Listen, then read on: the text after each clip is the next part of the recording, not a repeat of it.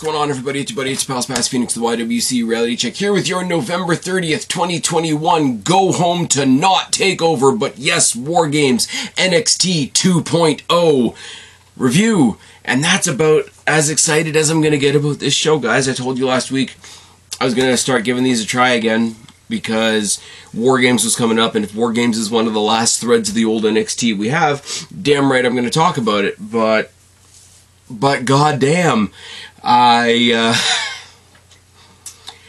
as somebody who used to and and I hate to keep going over this same material, but like as somebody who once I dug my teeth into NXT and decided that NXT was was my brand, old NXT obviously, and made it the the flagpole of this channel for a long time was the NXT reviews. That's why all the housekeeping, all the announcements got made during the NXT review because anything else that happened during the week was just something extra. If I was doing a review, if I was doing a preview, if I was doing a special collab with Jake or Guapo, if I was doing Flicks Fix with Kristen, that was all I don't want to say secondary, but that was all up in the air whether it was going to happen or not. NXT was the prime it was the prime central thing on this channel, and it was a lot more fun. A when it was good NXT, and B I'm sorry, I know this puts me on an island, but it was fun. Like we lost, cool, whatever. We lost the Wednesday Night War, but the Wednesday Night War was still fun. Like the gamesmanship of it, like like grabbing a coke when you know your buddy at the other end of the table is grabbing a Pepsi. Like there was that combined with the fact that it was good NXT, and this is I find it very hard. I find it very hard to care. I've said very recently about AEW and uh, finally got to touch base with uh, our good friend Jake DeMarco and we uh, traded some thoughts on on AEW because he he made the comment, "Hey, I guess you're more of an AEW guy now." And uh, I made the comment that AEW has has expanded its extremes with me. There used to be I'd watch AEW because I, let's be real, when the Wednesday Night War was going on, I would watch NXT, I would record this, I would talk to you guys, and then while while the video was processing, I would go back and watch AEW Dynamite. So it was very much a I wasn't watching in the background. I was watching the show, but it was it was a multitasking thing. And you know, there was stuff I liked, there was stuff I didn't like, and it was fine. Now that I sink my teeth more into AEW, and yes, AEW is doing a lot of good shit right now. The extremes have expanded. Uh, there's nothing that I really middle on. It's there's stuff in there that I absolutely love, and there's stuff in there that I absolutely can't stand. Cody Rhodes, I'm looking at you. Um, I don't have any extremes for NXT. Everything is sort of a meh in the middle type of thing.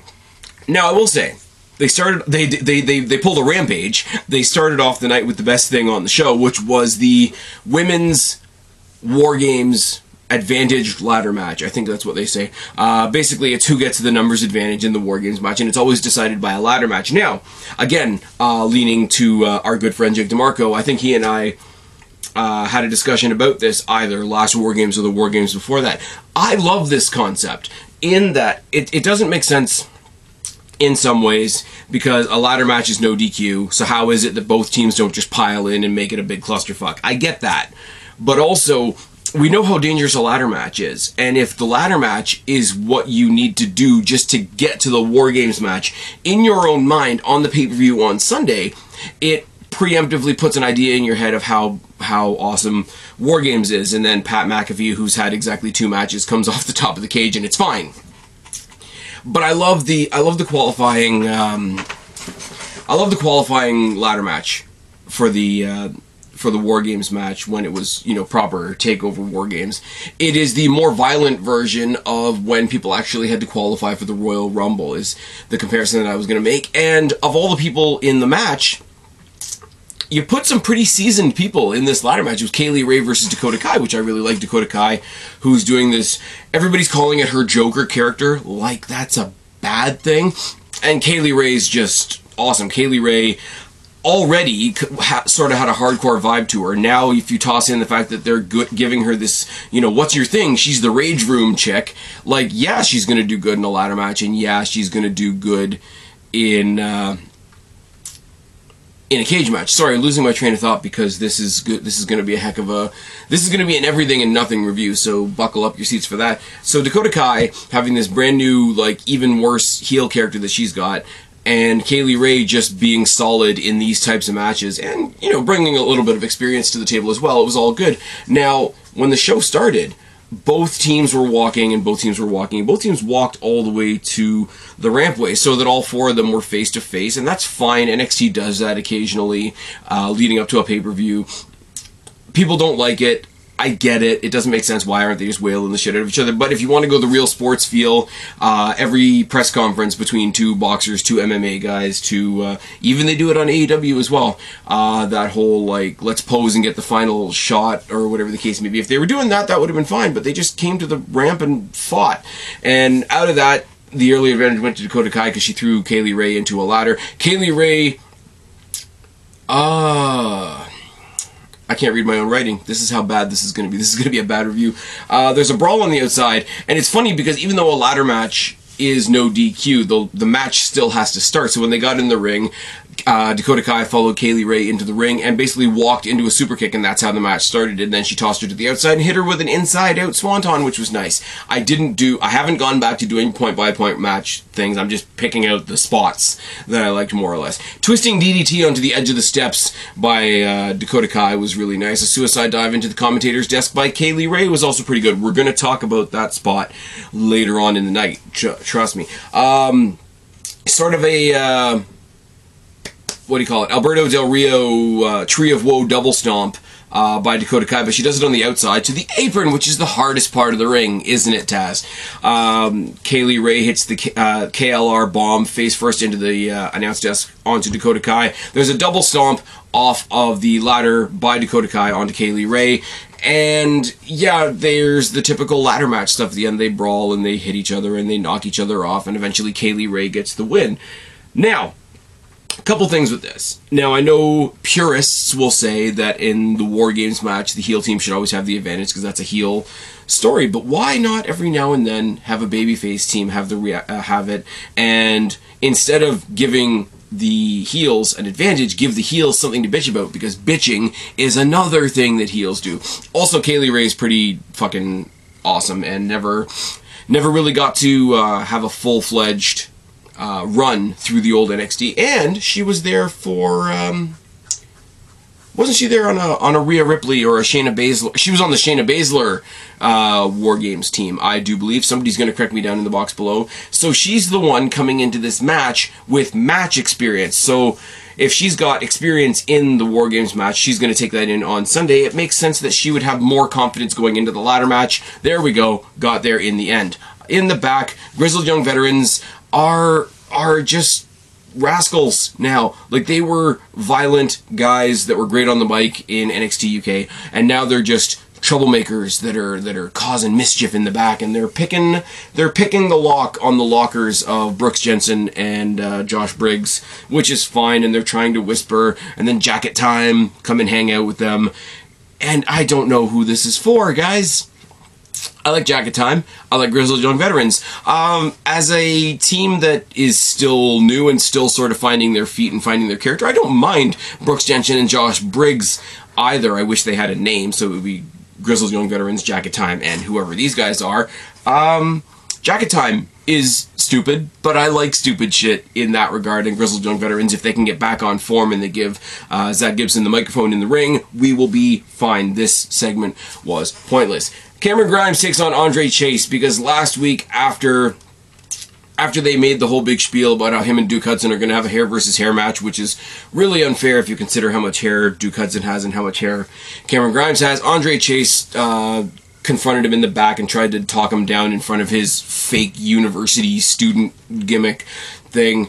Uh, he told him to go to hell, and that was enough for them to have a match tonight. I don't care about Andre Chase. I don't care about the Chase U section. I just look at the Chase U section and think you could have put more actual fans there. That's fine. This match exists so that the commentators can talk about the match coming up on Sunday. I get that. I'm not blind to that, but it is what it is. Um, a snap Hurricanrana by Cameron Grimes was really, really nice. Followed by the cave in. Gr- uh, Grimes gets the obvious win because he's the one that's got a match on Sunday. All of that is fine. If you got two guys in the ring and the one that I'm more interested in is Cameron Grimes, there's a problem.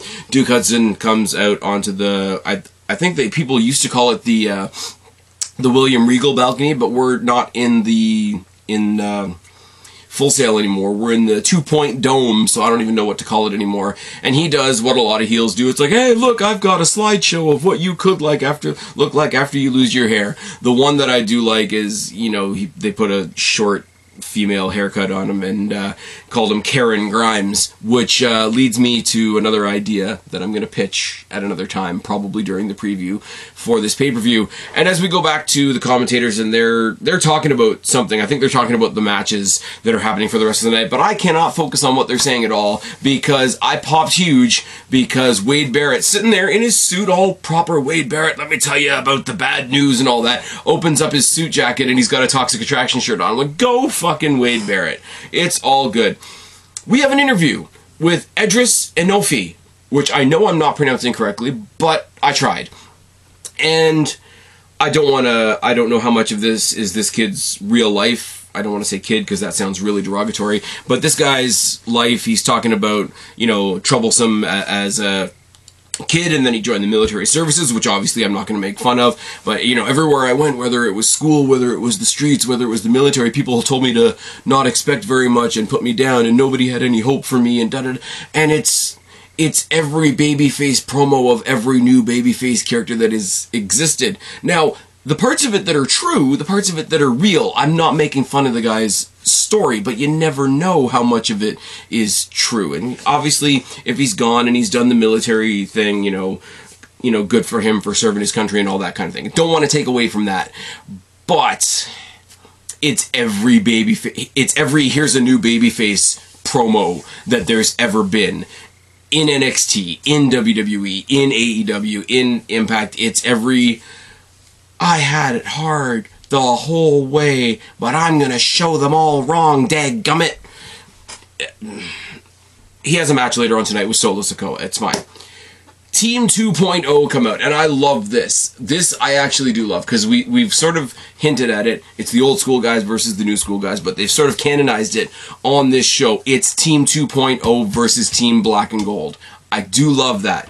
I do love that they're at least acknowledging the old good NXT. They come out because it's already been announced that the representative for the uh, the War Games Advantage ladder match for the men is going to be Johnny Gargano for Team Black and Gold, and they brought out Team 2.0 to make that announcement, and they also cut a promo that was super cut and paste and super like. Don't get me wrong, I like Carmelo Hayes. I like Tony D'Angelo. I like, um, I mean, Grayson Waller, whatever. Oh, we don't know what he's doing this week.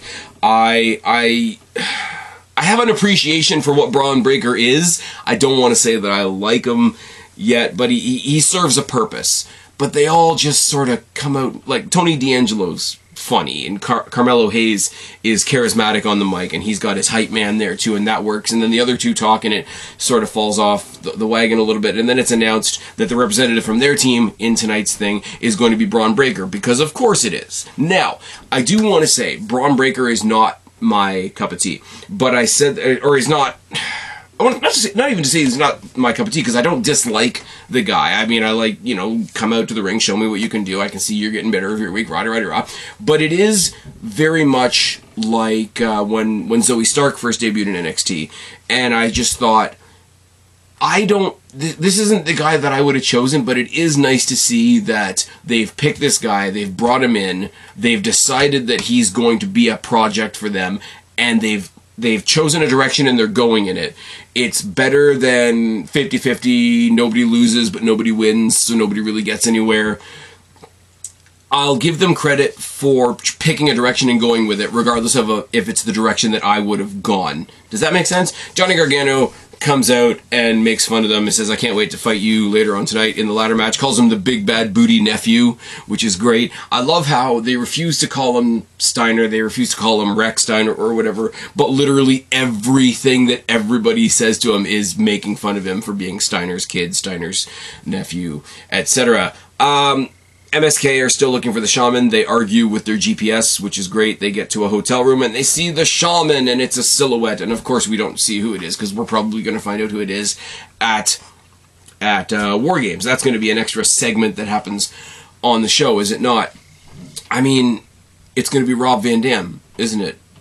It's going to be Rob Van Dam. Like nothing else makes sense. There's smoke billowing out of the of the uh, hotel room that he's in. It's all very. Eh the the bummer about this is we're going to talk about some tag team stuff in a second, and I don't care about any of it as much as I care about when the fuck is M- MSK going to stop doing this shit and get back in the ring. Because MSK, everybody has said it. I'm not reinventing the wheel when I say this. MSK, uh, along with characters like Kacy Catanzaro and Kayden Carter or whatever, were sort of handmade for this version of NXT even when the old version of NXT was still a thing. When you look at MSK in that version of NXT, and then we saw what this version of NXT was going to be, it's like, well, MSK are going to fit in here like the hand in the glove type thing. But they've been off for weeks, and they're an entertaining team to watch. Look at who the champions are right now. This is all backwards, and this is how we get to the number one contenders tag team match, which is Legado del Fantasma versus Kyle O'Reilly and Von Wagner. I I have nothing to say about this match. You know what I have to say about this match? I like the Legado del Fantasma t-shirt that's like NWO or I guess LWO style that they have. That's pretty cool. Von Wagner sticks out like a sore thumb because the other two members of Legado del Fantasma and Kyle O'Reilly are putting on an old school NXT type match and then they tag in Von Wagner and he just lurches around for a bit. And I get that that's me being super critical, but I don't care. None of this works because number one contenders match you should the the purpose of a number one contenders match should be for you to sit there while two teams are facing in the ring and think, look at who the champion is. Imagine if the champions fought them. Imagine if the champions fought them. The champions right now are Imperium, who are boring as fuck. I'm sorry. I get it. Individually, uh, Marcel Barthel and Fabian Aichner are fantastic technical, you know, in-ring tacticians. That's fine. They're great in the ring. They know the they know the basics. They know the great fundamentals, uh, as Jim Ross would say. You know, shout out to Jim Ross, who's currently out dealing with his skin cancer shit. That's also quite shit. Um, many happy returns to him, and hope he gets back as as soon as he can. But they they would probably be great be great trainers. They would probably be great uh, staff at the at the PC. That doesn't make them exciting in the ring. Imperium without Walter is just two guys in black. And I'm sorry, it's not the old Stone Cold Steve Austin, ah, guy in black trunks and black boots ain't gonna draw. These guys ain't gonna draw. So if I don't care about the champions, I don't care who the next contenders are. Please hold. Gotta love technology. Now, where was I? Yes, I don't care about the number one contenders match because I don't care about the champions. And here's the other thing, too Legado del Fantasma are a fantastic team. Uh, Santos Escobar going off to do his own. Uh, not going off to do his own thing, but will have singles matches. These guys will have tag team matches. And I would love for them to be the number one contenders for the tag team championships, but I would love for them to be going up against champions that I could be excited about the match with. And I don't want the team of Kyle O'Reilly and Von Wagner to win anything because I don't like the team of Kyle O'Reilly and Von Wagner because Kyle O'Reilly deserves better. I get that he's not going to get better because he's probably leaving the company soon. That's neither here nor there. Kyle O'Reilly and Von Wagner versus Imperium just makes me sad for Kyle O'Reilly. And Legado versus Imperium unless I've got some kind of guarantee in my head that Legado are going to win, doesn't make me feel any good about anything either. Now, if I could believe that we're very we're going to have a two minute match, Legado's going to squash Imperium, and MSK are going to return the same night, and they're going to have a proper match for the tag team titles. Yes, but we don't get that. We don't get nice things because Xyon Quinn came in and he, you know, took out his issues with Legado del Fantasma, and in the process takes away all of Santino, uh, not Santino, um, Santos Escobar's help, and eventually down the line, Kyle and Von Wagner get the win, which means I'm getting the very worst possible scenario of all of these things, which is Kyle O'Reilly's going to get squashed on his way out, Von Wagner's going to be on a pay per view that he doesn't belong on, and Imperium are going to be on my TV screen. Nobody wins. Absolutely nobody wins in this case scenario. And the one team that I actually do want to see is is chasing the shaman and getting stoned and such. You could throw anybody else in here. Briggs and Jensen in there. Throw Grizzled Young Veterans in there. Throw Jacket Time in there. Jacket Time are fun. Throw the the the guys from Diamond Mine in there. That'd be a good thing. Like anything. I want Legado del Fantasma to face some other team so that we could say, okay, the championship match over here, but the good match was over here. Because there's only five matches. I mean, I know it's typical takeover, but there's only five matches. It's fine. We get another Tiffany Stratton promo, and she's a she's a daddy's girl, and she's never looked at a price tag in her life. And is it cliche as fuck? Yes. Is everybody mad about it? Yes. Does that make me laugh? Yes and double all those sentiments that I just said for the Joe Gacy gimmick because the Joe Gacy gimmick only pisses people off that his character represents. Oh, yes, he's got the all inclusive invitational. He's talking about his vision for the new NXT Cruiserweight Championship that isn't a Cruiserweight Championship anymore because he's not a Cruiserweight. And he says the future of the Cruiserweight Championship is going to look like this. We're not going to be we're not going to be judged by weight or height or gender. And he's got a short guy and a fat guy and a chick there that he's going to wrestle with. And he wrestles with the short guy and beats him up and tags in and lets him tag in the female who doesn't even get named, which, which is the only reason I'm saying the female, which sounds really terrible. And obviously, because it's WWE, intergender wrestling isn't actually going to happen. They get cut off by the Diamond Mine. He says, you know, leave all your toxic friends outside. I just want to talk to Roderick Strong. They get a couple of shots in before they're pulled away. Um, this was everything and nothing it really was. I love the SJW thing because it winds it winds up exactly the people that it's supposed to wind up. People don't like looking in the mirror, so they don't like guys like this. People don't like looking in the mirror, so they don't like characters like Tiffany Stratton. All we need now. Oh, I'm saving it. I'm saving it for the preview. I'm saving it for the preview because I might whisper it. I might have some company on the preview. Moving on. Uh, what's going on here now? Uh, Solo Sikoa is being interviewed in the back because he's going to be the first opponent for Edris Enofe, which I'm not pronouncing correctly. I'm sorry, but I'm doing my best here. And he's interrupted by Boa, who's speaking, I'm assuming, in Japanese or Chinese. I don't know. I'm not a linguist. I barely struggle with English, as you guys know.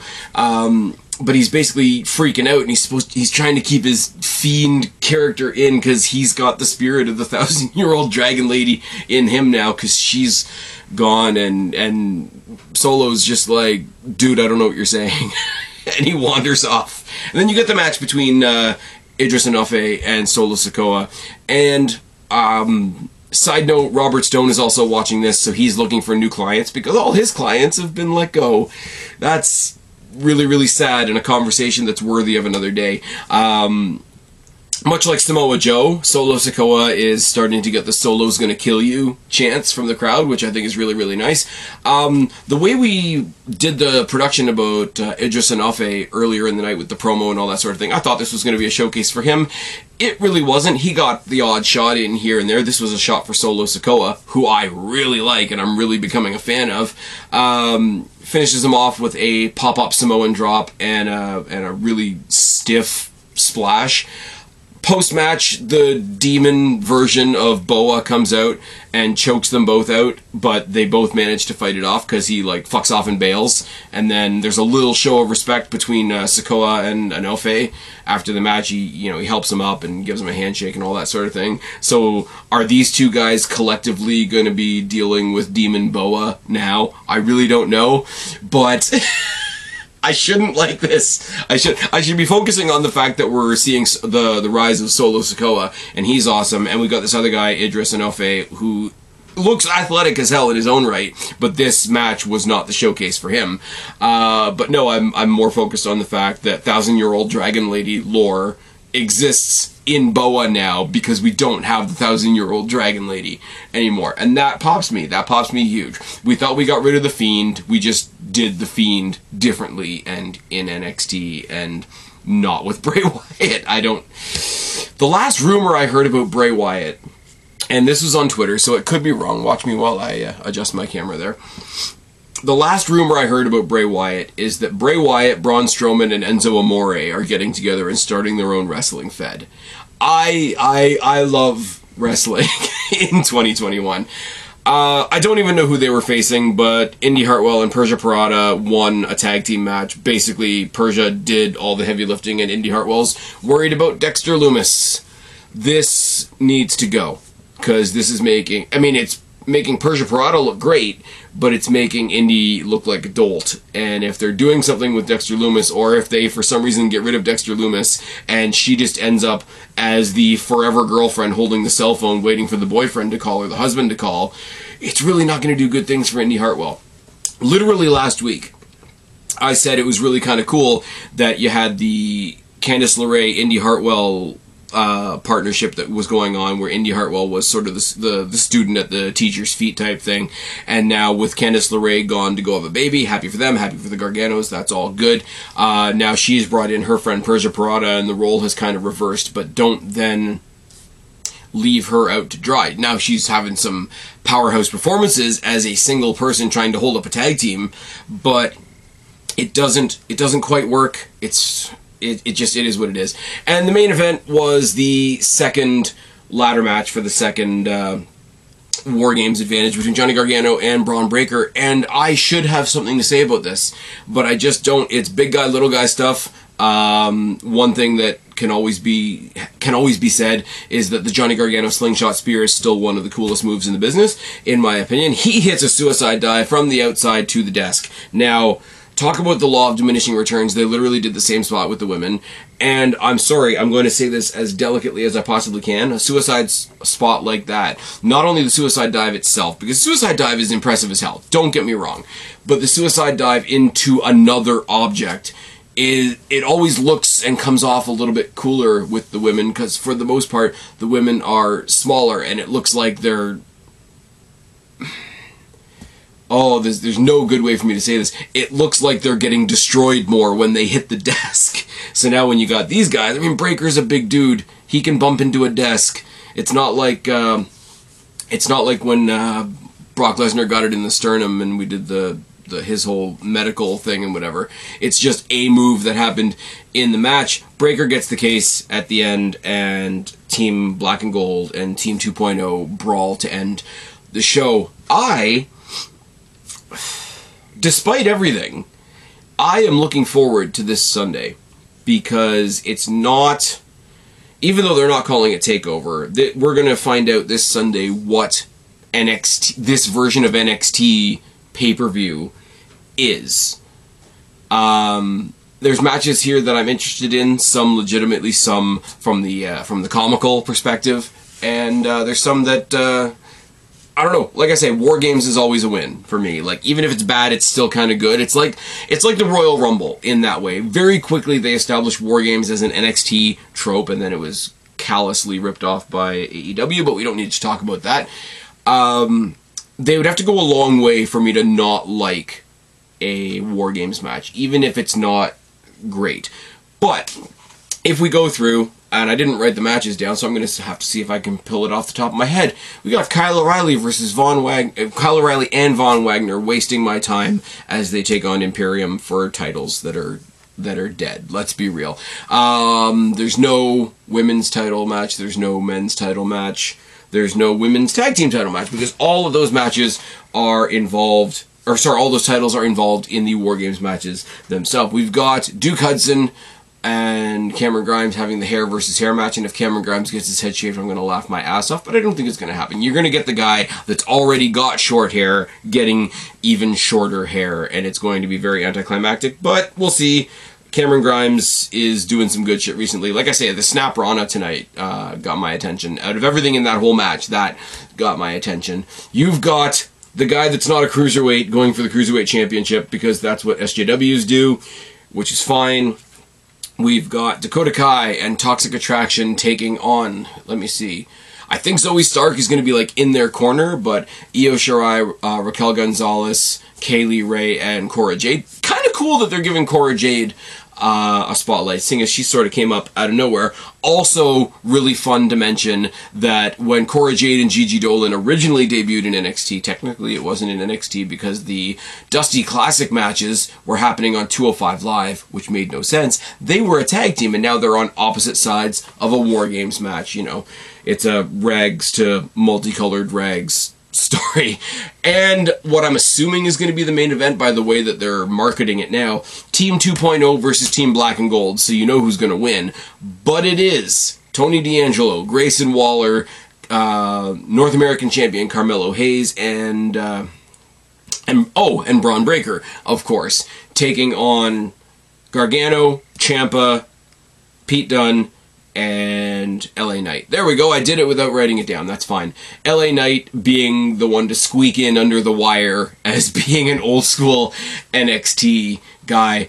Um, I, I, said it about Kyle O'Reilly, but we Johnny Gargano. The rumors have said he's all but out the door as well. He signed a five day extension so that he could be part of this pay per view and the following week's NXT. So if that is the case, if Gargano's leaving, at the very least, DIY get to do something together one more time before he leaves. That's kind of a cool thing. Now that doesn't help the story. That doesn't help the kayfabe at all. But in the real life portion of of things, I think that is a nice thing that they can take away. He's getting a far better trip out the door than Kyle O'Reilly is. And Kyle O'Reilly's probably going to join Fish and Cole, and they're going to do some elite stuff. That's fine. If DIY go to AEW, then we're more fucked than we already are. This has been my very half-ass, unenthusiastic review of the NXT Go Home show for Don't Call It Takeover War Games. I've been Spaz, your YWC reality check. Subscribe up there, talk down there, start a conversation, keep all these conversations going. Don't be a stranger. I will talk to each and every last one of you later, but for right now, I'm tagging out. Bye, guys.